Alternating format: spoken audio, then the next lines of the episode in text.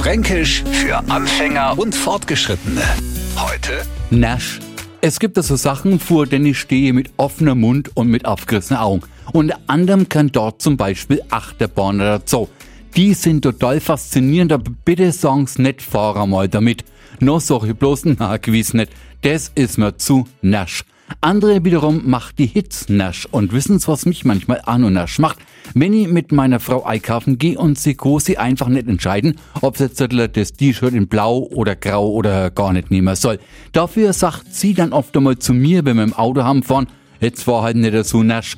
Mittlerweile, liebe Nicht-Franken, haben Sie bestimmt schon viel bei uns gelernt. Sollten Sie noch immer kein Wort Fränkisch sprechen, dann könnte uns das langsam nasch machen, nämlich verrückt. Fränkisch für Anfänger und Fortgeschrittene. Montag früh eine neue Ausgabe und alle Folgen als Podcast auf radiof.de.